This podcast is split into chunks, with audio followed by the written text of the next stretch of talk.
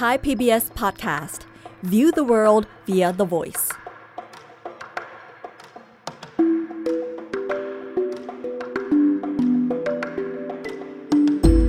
อาเซียนไอส์เปิดมุมมองใหม่ผ่านเรื่องลึกแต่ไม่ลับของผู้คน สังคม และวัฒนธรรมในอาเซียน กับปรางทิพย์ดาวเรือง สวัสดีค่ะคุณผู้ฟัง วันนี้เราได้รับรู้เรื่องโลกร้อนๆ จากข่าวร้อนๆ มากมาย วันนี้อาเซียนไอส์กับดิฉันปรางทิพดาวเรือง ในไทย PBS Podcast จะขอพาคุณผู้ฟังไปฟังเรื่องเผ็ดร้อนในอดีต เพื่อเปลี่ยนบรรยากาศกันดีกว่านะคะ คุณผู้ฟังคะ อย่างที่เราทราบกันดีด้วยความภาคภูมิใจนะคะ ว่าเอเชียตะวันออกเฉียงใต้ของเราเนี่ยเป็นภูมิภาคที่ร่ำรวยด้วยทรัพยากรธรรมชาติมาแต่อดีต แต่ว่าทรัพยากรธรรมชาติบางอย่าง มีมากๆก็เหมือนกับดาบสองคมนะคะ เพราะว่าขณะที่มันทำให้เราร่ำรวยมั่งคั่ง แต่บางครั้งก็พาโจรมาถึงตัวค่ะ วันนี้ดิฉันจะขอพาคุณผู้ฟังย้อนอดีต เล่าเรื่องทรัพยากรชนิดหนึ่ง ที่ทำให้รัฐอิสระในอดีตแห่งหนึ่ง บนเกาะสุมาตรา ที่เคยเจริญรุ่งเรืองมั่งคั่ง ต้องลงเอยด้วยการรบราฆ่าฟันในสงครามเป็นสิบสิบปีเลยนะคะ แล้วก็ลงท้ายด้วยการเสียเมือง ทรัพยากรที่ว่านี้คือพริกไทยดำและรัฐรัฐนี้คือรัฐอาเจค่ะ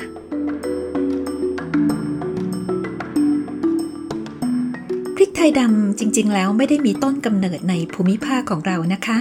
ในโลกนี้เนี่ยมีพื้นที่ที่หนึ่งที่พบพริกไทยดำแหล่งแรกๆก็คือชายฝั่งมาลาบาของประเทศอินเดีย ในอดีตเนี่ย พ่อค้าจากมาลาบาเป็นผู้นำพริกไทยดำเข้าสู่อาเจราวๆปลายคริสตศตวรรษที่ 13 หรือว่าประมาณ 700-800 ปีมาแล้ว ไม่นานชาวอาเจก็เริ่มปลูกพริกไทย แล้วก็กลายเป็นสินค้าส่งออกหลักหลายร้อยปีทีเดียวค่ะ อาเจนี่เป็นรัฐอิสระบนเกาะสุมาตรานะคะ แล้วเกาะสุมาตราอยู่ที่ไหนล่ะ เกาะนี้อยู่ทางตะวันตกเฉียงใต้ของประเทศมาเลเซีย เป็นเกาะยาวๆที่คู่ขนานไปกับคาบสมุทรมาลายา และช่องว่างในทะเลระหว่างคาบสมุทรก็คือช่องแคบมาลากาที่ดิฉันพูดถึงบ่อยๆนั่นแหละค่ะ เป็นช่องแคบที่เป็นหนึ่งในเส้นทางการเดินเรือที่สำคัญมากของโลกเลยนะคะ ส่วนที่ตั้งของอาเจก็คืออยู่ทางตะวันตกเฉียงเหนือเหนือสุดของเกาะสุมาตรา ถ้าจะบอกว่าสุมาตราเนี่ยตั้งอยู่ในจุดยุทธศาสตร์ของการเดินเรือในเอเชียตะวันออกเฉียงใต้ ก็ต้องบอกว่าอาเจนี่แหละ เป็นจุดยุทธศาสตร์ของจุดยุทธศาสตร์ทีเดียวนะคะ เพราะว่าเขาตั้งอยู่ตรงปากทางเข้าช่องแคบมาลากาพอดี แขกจะไปใครจะมาก็ต้องมาจอดเรือเทียบท่าที่อาเจก่อนทำให้เกิดการผสมผสานในทุกมิตินะคะ ที่อาเจนี่แหละเรียกว่ามีความเป็นสากลมาตั้งแต่ประวัติศาสตร์เลยทีเดียว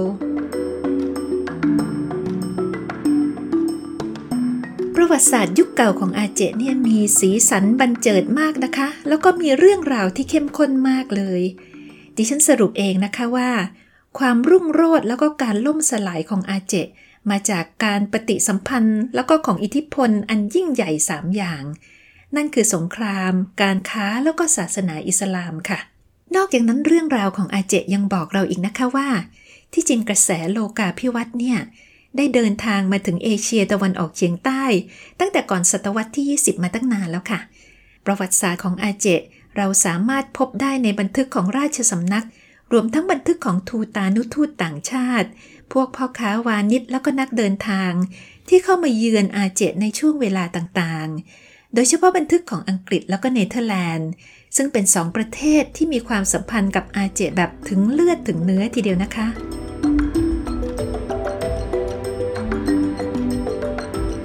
วันนี้เรามาดูเรื่องการค้ากับอาเจกันดีกว่าค่ะ อาเจเป็นนครรัฐที่เชื่อมโยงกับโลกภายนอกผ่านทางการค้าทางทะเล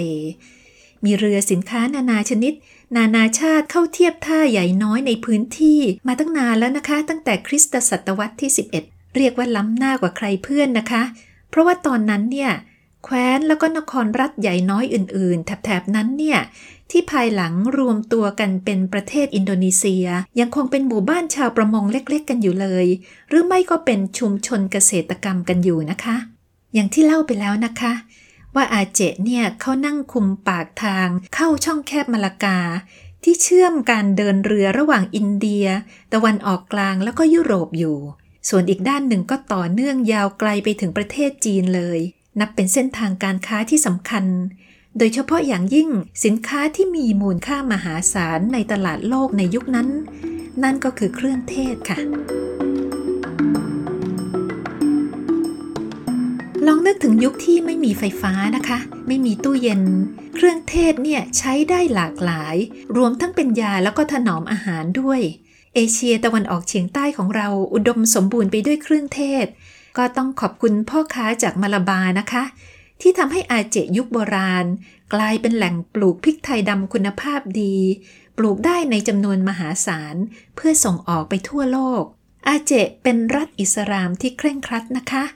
มีพ่อค้าแล้วก็ครูสอนศาสนาจากอาหรับที่มาเยือนทำให้ศาสนาอิสลามลงหลักปักฐาน ตั้งแต่คริสตศตวรรษที่ 13 ศูนย์กลางของศาสนาอิสลามที่เมืองปาไซทางตอนเหนือของอาเจเนี่ย ยังเป็นศูนย์กลางทางการค้าด้วยนะคะ เพราะว่าที่นั่นมีท่าเรือที่เรียกว่าท่าเรือล็อกสมาเว เป็นท่าเรือหลักอยู่อาเจค้าขายเจริญรุ่งเรือง ท่าเรือเป็นท่าเรือที่คึกคักมากนะคะ แต่อย่างไรก็ตามเมื่อราวๆ 500 กว่าปีมาแล้วในพศ 2054 ก็มีสัญญาณนะคะว่าภัยเริ่มจะมาสู่ตัว ตอนนั้นเนี่ยโปรตุเกสที่เป็นมหาอำนาจทางการค้า ได้เข้ายึดครองเมืองมาลากา ที่เป็นส่วนหนึ่งของมาเลเซียในเวลานี้นะคะ แล้วก็พยายามแผ่อิทธิพลเข้ามาบนเกาะสุมาตรา ที่เมืองปีดีที่เป็นเมืองท่าส่งออกพริกไทยที่สำคัญติดกับด้านเหนือของอาเจ การรุกรานของโปรตุเกสเนี่ยทำให้สุลต่านแห่งอาเจ ก็นำแว่นแคว้นใหญ่น้อยบนเกาะสุมาตราทำสงครามต่อต้านต่างชาติเป็นครั้งแรกในประวัติศาสตร์ของเขาทีเดียวนะคะ แล้วก็สามารถขับไล่ให้โปรตุเกสออกจากพื้นที่ได้ เมื่อรบชนะโปรตุเกสก็เพื่อไม่ให้เป็นการเสียเวลานะคะ สุลต่านพระองค์นี้จึงทรงรวบรวมดินแดนต่างๆ เข้าด้วยกันกับอาเจ ตั้งเป็นนครรัฐเสียเลยค่ะ เมื่อควบรวมดินแดนได้แล้ว อาเจก็กลายเป็นศูนย์กลางทางการค้าขนาดใหญ่ มีหัวใจอยู่ที่การรวมเอาท่าเรือหลักๆ คือท่าเรือใหญ่สองแห่งเข้าเป็นส่วนหนึ่งของรัฐทำให้การค้าพริกไทยกับอินเดียแล้วก็จีนเฟื่องฟูมากนะคะ เมื่อ 500 ปีที่แล้วเนี่ยอาเจทำการค้าระหว่างประเทศโดยตรงด้วยตัวเองไปเรียบร้อยนะคะ ซึ่งก็ถือเป็นช่วงที่ไล่เลี่ยกับอยุธยาของเรา ที่มีบันทึกว่า ได้เริ่มติดต่อค้าขายกับชาวต่างชาติ ประมาณ 500 ปีที่แล้วเหมือนกัน คือในพศ 2060 ในรัชสมัยของสมเด็จพระรามาธิบดีที่สองค่ะ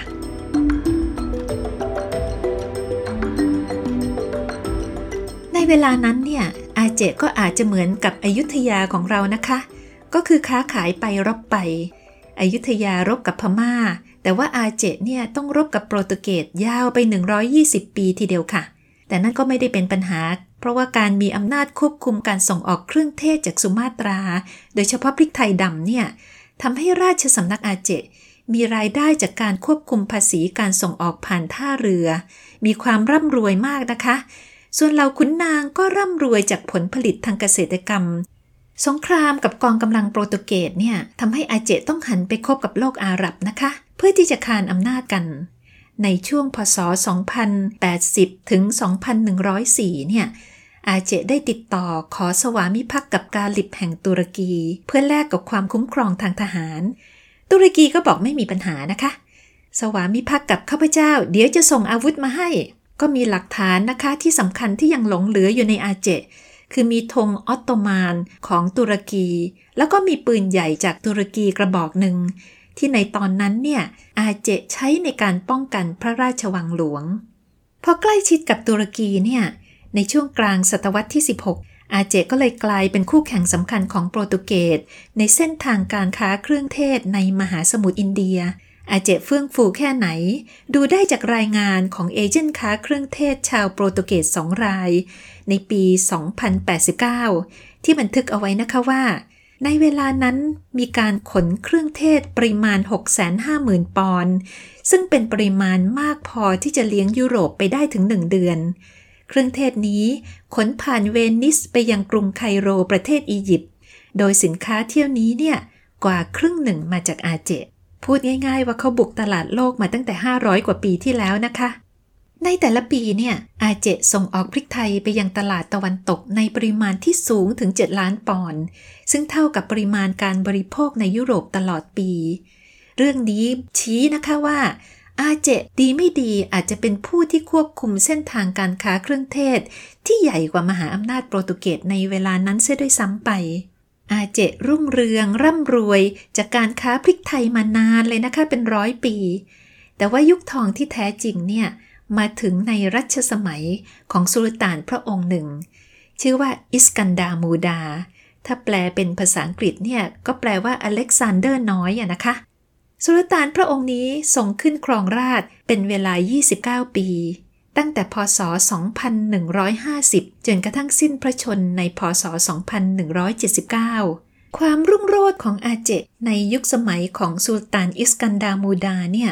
ยังเป็นที่กล่าวขานกันในอาเจะห์จนกระทั่งถึงปัจจุบันเลยนะคะ ชาวอาเจะห์เขามีความภาคภูมิใจในอดีตที่รุ่งเรืองในยุคของสุลต่านพระองค์นี้เป็นอันมากอเล็กซานเดอร์น้อยพระองค์นี้ทรงมีพระปรีชาสามารถรอบด้านเลยนะคะ ทั้งด้านการทหาร การค้าแล้วก็การทูต มากกว่าสุลต่านพระองค์ใดในอดีตที่ผ่านมา พระองค์ทรงใช้วิธีทำสงครามอย่างมีจุดมุ่งหมายนะคะ คือทำสงครามเพื่อขยายอำนาจทางเศรษฐกิจทำสงครามไปทำไปทำมา ผลก็คือทำให้อาเจสามารถเข้าควบคุมท่าเรือทั้งใหญ่ทั้งน้อย บนเกาะสุมาตราได้ทั้งหมด แค่นั้นยังไม่พอนะคะ กองทัพอาเจยังไปไกลถึงคาบสมุทรมาลายู ซึ่งเป็นที่ตั้งของประเทศมาเลเซียในปัจจุบันเลยค่ะ สามารถเข้ายึดครองแคว้นเคดะ ปะหังแล้วก็เปรักได้ ซึ่งเป็นส่วนหนึ่งของมาเลเซียอย่างที่บอกไปแล้ว มีบันทึกว่าแสนยานุภาพด้านการทหารของอาเจในอดีตเนี่ยประกอบด้วยกองเรือที่มีเรือรบขนาดใหญ่ บรรจุกำลังทหารได้ถึงลำละ 600ถึง800 นาย มีกองทหารม้าที่ใช้ม้าจากเปอร์เซีย มีกองกำลังที่ใช้ช้างเป็นพาหนะ แล้วก็มีทหารราบเป็นจำนวนมาก รวมทั้งมีปืนแล้วก็ปืนใหญ่ที่ทำในสุมาตรา แล้วก็ยุโรปกว่า 2,000 กระบอกเลยนะคะ เป็นร้อยๆปีที่ผ่านมากองทัพขนาดใหญ่ขนาดนี้มิน่าทำให้อาเจขยายอำนาจไปได้ไกลทีเดียวค่ะ ราชสำนักของสุลต่านอิสกันดามูดาในตอนนั้นเนี่ยมีการผูกขาดการค้าพริกไทย แล้วก็การเก็บภาษีศุลกากร จากเรือสินค้าต่างชาติที่เข้ามาเทียบท่าบนเกาะสุมาตราทั้งหมด แล้วก็ไม่ได้เก็บถูกๆนะคะ มีบันทึกเอาไว้ว่าเก็บในอัตราที่สูงด้วย จึงไม่แปลกนะคะที่อาเจจะกลายเป็นนครรัฐที่มีอำนาจสูงสุดแล้วก็มั่งคั่งที่สุดในช่องแคบมาลากา พระราชวังของสุลต่านอิสกันดามูดา มีแขกเรือมาเยือนหัวกระไดไม่แห้งทีเดียวค่ะ เต็มไปด้วยทูตานุทูต พ่อค้าวานิชที่เดินทางมาจากทุกสารทิศในโลก รวมทั้งจากสยามของเราด้วยนะคะ ความอลังการของราชสำนักในขณะนั้นเป็นอย่างไร ก็มีคณะทูตานุทูตจากประเทศอย่างน้อยสี่ประเทศ ได้บันทึกรายละเอียดเอาไว้ โดยเฉพาะรายละเอียดของราชพิธีแล้วก็การเฉลิมฉลองของราชสำนักอาเจ รวมทั้งมีบันทึกของราชสำนักอาเจเองที่เก็บเอาไว้ด้วย ก็มีการบรรยายภาพขบวนเฉลิมฉลองวันสำคัญทางศาสนาอิสลามครั้งหนึ่งนะคะ ว่าประกอบด้วยกลุ่มต่างๆ 30 กลุ่ม โดยแค่ 3 กลุ่มสุดท้ายเนี่ยประกอบไปด้วยช้างทั้งหมด 110 เชือก แล้วก็กองกำลังทหารติดอาวุธถึง 15,000 นาย นอกจากนั้นสุลต่านพระองค์นี้ยังทรงเริ่มรูปแบบการปกครองแบบใหม่นะคะทรงตั้งเป็นกลุ่มหมู่บ้านที่มีศูนย์กลางอยู่ที่มัสยิด กลุ่มหมู่บ้านหลาย ๆ กลุ่มรวมกันกลายเป็นอำเภอ แต่ละอำเภอเนี่ยอยู่ภายใต้การนำของขุนนาง หรือว่าขุนศึกก็ได้นะคะ ที่เขาเรียกกันว่าอูลีบาลัง ซึ่งเป็นตำแหน่งพระราชทานที่สุลต่านให้กับผู้ใกล้ชิดเท่านั้น กลุ่มอุลีบาลังเนี่ยน่าสนใจมากนะคะพ วกเขาจะได้รับสิทธิ์ในการปกครองประชาชนในพื้นที่ของตัวเอง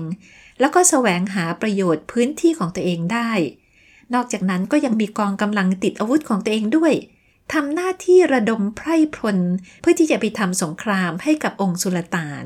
ซึ่งองค์สุลต่านเองก็ทรงมีกองกำลังที่เป็นถาวรของพระองค์เองเพียง 500 นาย เป็นกองกำลังต่างชาติที่ได้รับการฝึกฝนอาวุธมาตั้งแต่อายุยังน้อย ทำหน้าที่พิทักษ์องค์สุลต่านโดยตรง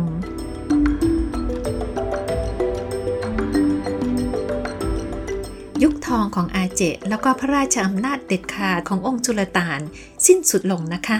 เมื่อจุลต่านอิสกันดามูดาสิ้นพระชน หลังจากนั้นเนี่ยราชบุตรเขยก็ทรงขึ้นเป็นจุลต่านพระองค์ต่อไป แต่ก็ไม่นานนะคะ ก็สิ้นพระชนอย่างกระทันหันถ้าจะถามว่าสุลต่านอิสกันดามูดา ไม่มีพระญาติฝ่ายชายสายตรงเลยเหรอ ที่ไม่ใช่ราชบุตรเขยที่จะขึ้นครองราชต่อคำตอบคือไม่มีค่ะ เพราะว่าในช่วงที่พระองค์อยู่ในอำนาจเนี่ย พระองค์ได้ทรงปราบปรามพระญาติเหล่านี้หมดแล้วนะคะ ประหารชีวิตบ้างหรืออย่างอื่นบ้าง เพื่อป้องกันไม่ให้เข้าช่วงชิงอำนาจทางการเมืองของพระองค์ไป สรุปแล้วคือไม่มีเหลือให้ดำรงตำแหน่งต่อนะคะเพราะมาถึงจุดนี้เนี่ยเหล่าขุนนางหรืออุลีบาลัง ก็ร่วมมือกัน สถาปนาเจ้าหญิงเชื้อพระวงศ์ขึ้นเป็นสุลตาน่าหรือองค์ราชินีเพื่อปกครองอาเจติดต่อกัน เป็นเวลา 50 ปี มีราชินีถึง 4 พระองค์นะคะ ในระยะเวลา 50 ปีเนี่ยสุลตาน่าทั้ง 4 พระองค์ ได้พิสูจน์พระองค์เองนะคะ ว่าไม่ใช่เป็นหุ่นเชิด เพราะว่าตอนนั้นเนี่ยลัทธิล่าอาณานิคมในเอเชียตะวันออกเฉียงใต้ เริ่มก้าวร้าวขึ้น แต่พระราชินีทั้งสี่พระองค์ก็ได้พิสูจน์พระปรีชาสามารถ สามารถนำพาอาเจผ่านช่วงเวลานั้นไปได้ โดยที่ไม่ได้ตกเป็นเมืองขึ้น แถมยังทรงรักษาความมั่งคั่งแบบในอดีตไว้ได้ด้วย โดยที่นครรัฐอื่น ๆ บริเวณชายฝั่งสุมาตราหลายแห่ง ได้ตกอยู่ภายใต้อิทธิพลของเนเธอร์แลนด์ไปเรียบร้อยแล้วอย่างไรก็ตาม ยุคสมัยของสุลตานาก็ได้สิ้นสุดลงนะคะ เพราะว่าพระนางกมลัชชาสุลตานาพระองค์สุดท้าย ได้ท้าทายอำนาจของอุลีบาลัง ด้วยการตั้งสภาที่ปรึกษาของพระองค์เอง เหล่าอุลีบาลังหรือขุนศึกเหล่านี้ก็บุกเข้าโจมตีพระราชวังนะคะ พระนางเองก็ต่อต้านเอาไว้ได้ โดยที่ไม่เสียท่า ไม่เสียบัลลังก์ไป แต่อย่างไรก็ตาม ทรงดำเนินนโยบายเป็นสุลตานามาได้พักหนึ่ง ก็มีอุลมาหรือครูสอนศาสนาชื่อดัง จากโลกอาหรับได้เขียนจดหมายออกมา แล้วก็บอกว่า การที่มีผู้ปกครองเป็นหญิงนั้น ขัดต่อหลักศาสนาอิสลาม ดังนั้นพระนางก็จะต้องส่งออกจากตำแหน่งไปอย่นะคะ แล้วก็มีสุลต่านซึ่งเป็นผู้ชายคนอื่นขึ้นมาครองราชแทน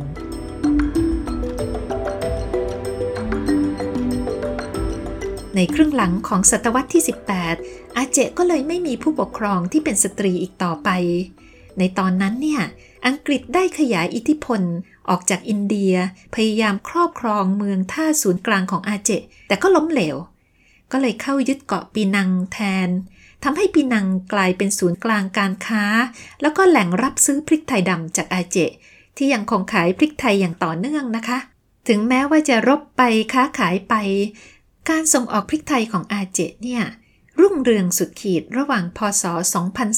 2363 ถึง 2393 เพราะว่าอาเจส่งออกพริกไทยสู่ตลาดโลกสูงถึงปีละประมาณ 10,000 ตัน ซึ่งอย่างที่ดิฉันเล่าไปแล้วนะคะ ว่าเป็นปริมาณครึ่งหนึ่งของการผลิตพริกไทยดำของโลกโดยรวม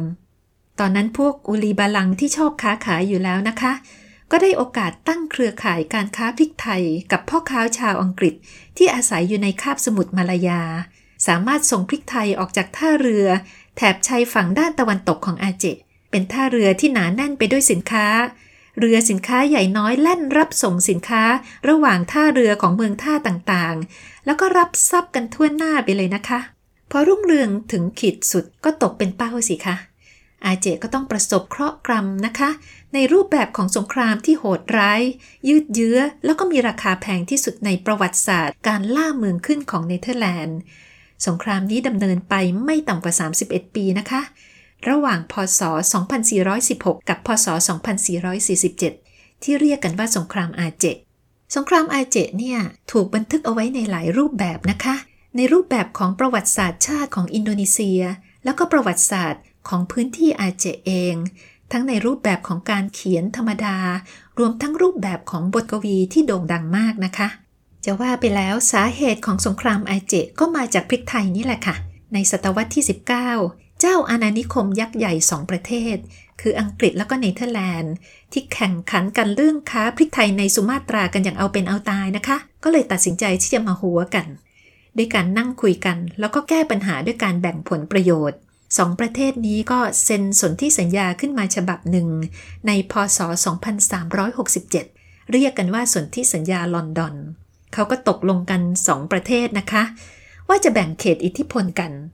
โดยที่อังกฤษเนี่ยสามารถจะขยายอำนาจทางการเมืองและการค้าในคาบสมุทรมาลายูได้ โดยที่เนเธอร์แลนด์จะดำเนินการอย่างเดียวกันบนเกาะสุมาตรา แต่สำหรับอาเจเนี่ยทั้งสองฝ่ายก็มีข้อตกลงกันเป็นพิเศษนะคะ เพราะว่าอาเจมีความสำคัญมากในเรื่องของการค้าขายของทั้งสองประเทศ ดังนั้นเขาไม่อยากจะให้ฝ่ายใดฝ่ายหนึ่ง ได้ครองอาเจไปฝ่ายเดียว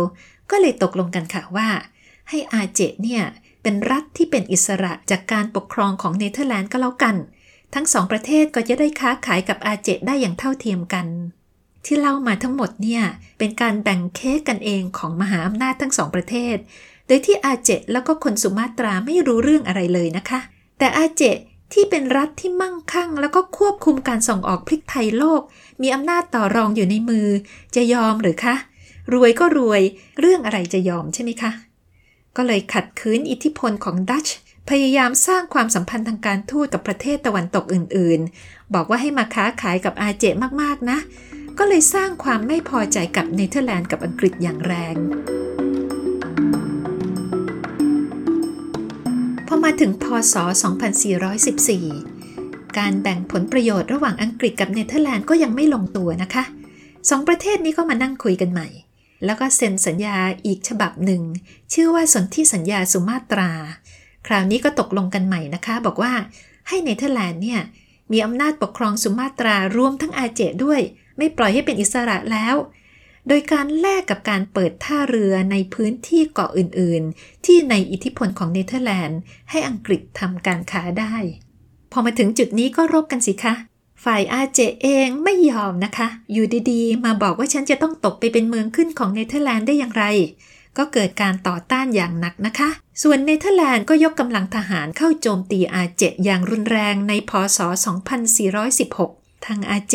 ผู้ที่เป็นหัวหอกในการรวบรวมกำลัง ก็คือพระราชวัง กับฝ่ายอุลมาคือครูสอนศาสนาที่มีบทบาทอย่างมากนะคะ แล้วก็เปิดฉากสงครามที่เรียกว่าสงครามอาเจขึ้น สงครามครั้งนี้ยืดเยื้อยาวนานทำลายชีวิตชาวท้องถิ่นจำนวนมหาศาล แล้วก็ยังสร้างความสูญเสียทางการเงินและก็การคลัง ให้แก่รัฐบาลเนเธอร์แลนด์อย่างไม่เคยมีมาก่อน สงครามครั้งนี้ทำลายโครงสร้างแบบเก่าของอาเจนะคะ ยุติบทบาทของอูลีบาลัง แล้วก็ยุติความเป็นรัฐที่ปกครองด้วยสุลต่านน่าเศร้าว่าลงท้ายด้วยการที่อาเจตกอยู่ภายใต้การปกครองของเนเธอร์แลนด์ เช่นเดียวกับเกาะแก่งใหญ่น้อยต่างๆ ในประเทศอินโดนีเซียปัจจุบันค่ะ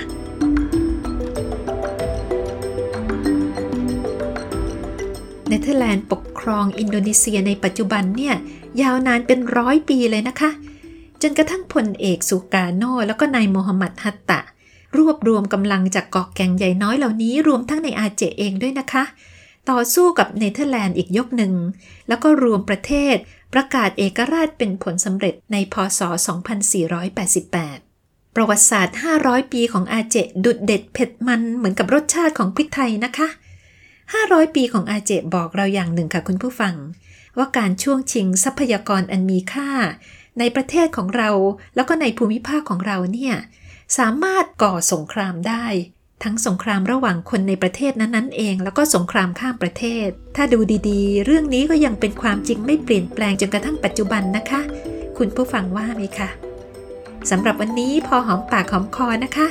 ครั้งต่อไปดิฉันจะพูดถึงทรัพยากรธรรมชาติอื่นๆ แล้วก็เรื่องราวของทรัพยากรเหล่านั้น วันนี้สวัสดีค่ะอาเซียนไอส์เปิดมุมมองใหม่ ผ่านเรื่องลึกแต่ไม่ลับของผู้คน สังคม และวัฒนธรรมในอาเซียน ติดตามฟังได้ที่เว็บไซต์ www.thaipbspodcast.com หรือแอปพลิเคชัน Thai PBS Podcast